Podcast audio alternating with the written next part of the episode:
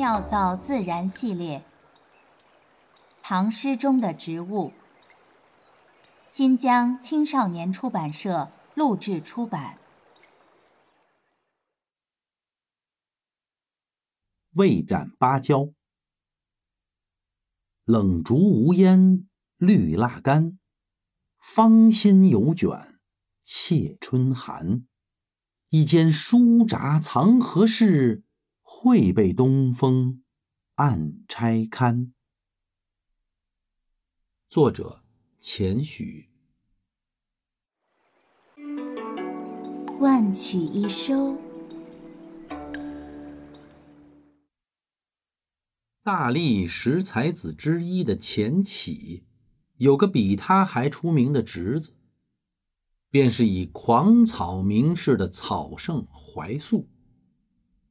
怀素与张旭，在唐代书法史上双峰并立，人称“颠张狂素”。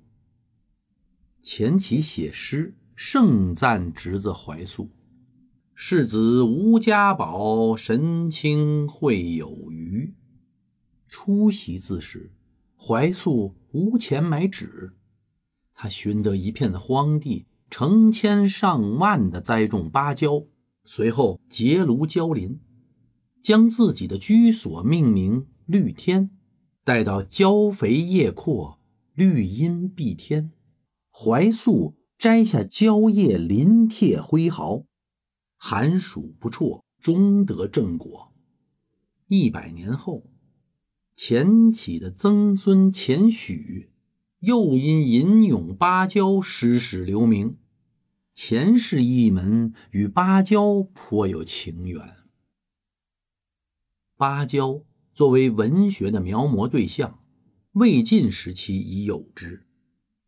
到了唐代，诗人笔下的芭蕉愈加繁茂多情，蕉叶硕大展阔，如翠旗招展。《清异录》中，芭蕉有个可爱形象的名字，叫做。扇子仙，李商隐说：“芭蕉开绿扇。”李商隐说：“芭蕉开绿扇。”韩愈言：“芭蕉叶大枝子肥。”与将战未战的丁香结一样，蕉叶最美的形态，在将展未展之时。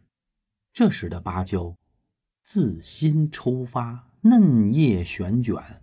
翠枝凝碧，亭亭玉立。咏物诗写的精当与否，与作者的联想和比喻关系甚大。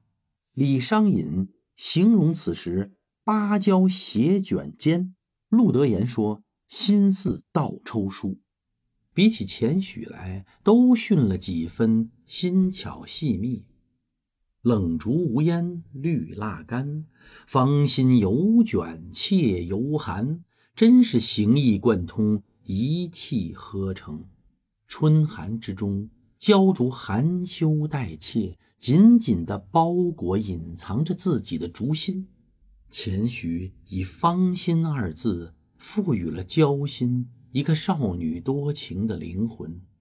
一间书札藏何事？会被东风。暗拆堪，少女芳心未展，终藏心事无限，化作纸上千言，留待东风拆看。从形似悄然过渡至神似，又暗暗应和了先祖蕉叶恋书的典故，首尾相呼，浑然一片。宋人多有蕉叶愁心之句，沿用的便是前许。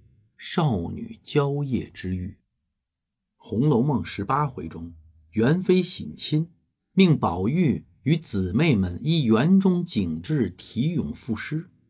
宝玉抓耳挠腮之际，幸得宝姐姐提醒，将“绿玉春游卷”改为“绿蜡春游卷”，正是点出钱许这首未斩芭蕉。芭蕉树形美。浇花颜，可植窗前对月，可在水边观影，可种石旁赏心，可移台轩声音。坐在蕉下，男女老少无不入画，莫不入诗。大观园中英爽刚毅的三小姐探春，最爱的就是芭蕉。三十七回结海棠诗社，大家各自为号，他欣然为自己取了一个别致有趣的雅号——蕉下客。无论是钱许笔下的娇怯少女，还是雪琴书中的练达小姐，芭蕉以自己独有的清雅气质、清虚品格，压倒众芳，独步青林。生涯自笑为师在，悬种芭蕉听雨声。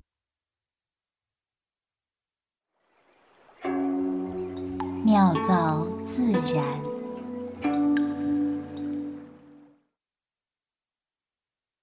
芭蕉是芭蕉科芭蕉属的多年生草本植物，原产于琉球群岛。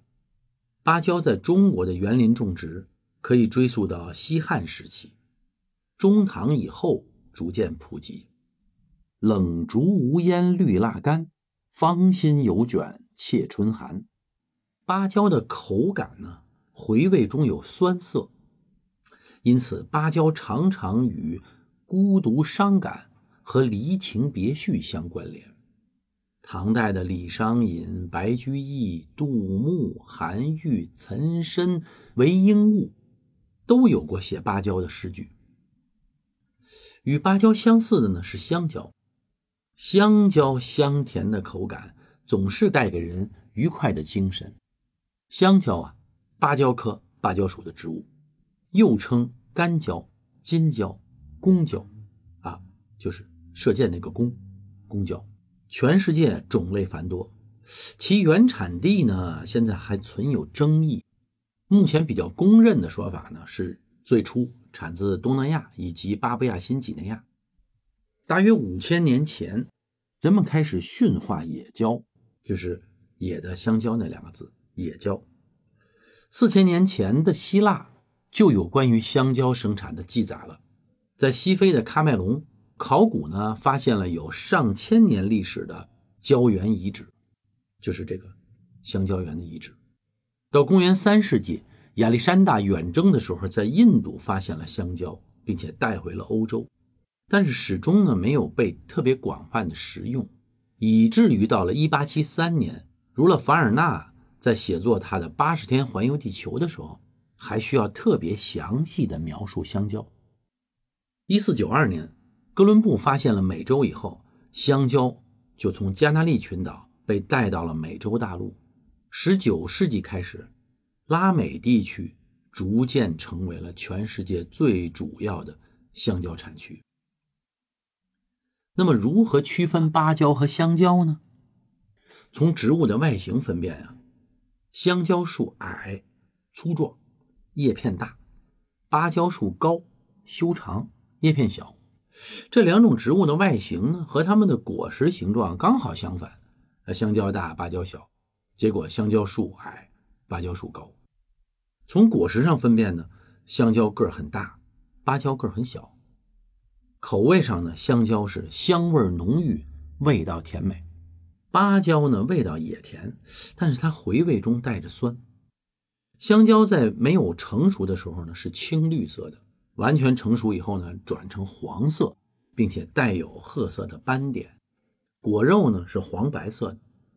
芭蕉的果皮呢是灰黄色的，成熟以后没有斑点，果肉是乳白色的。万曲一收，妙造自然。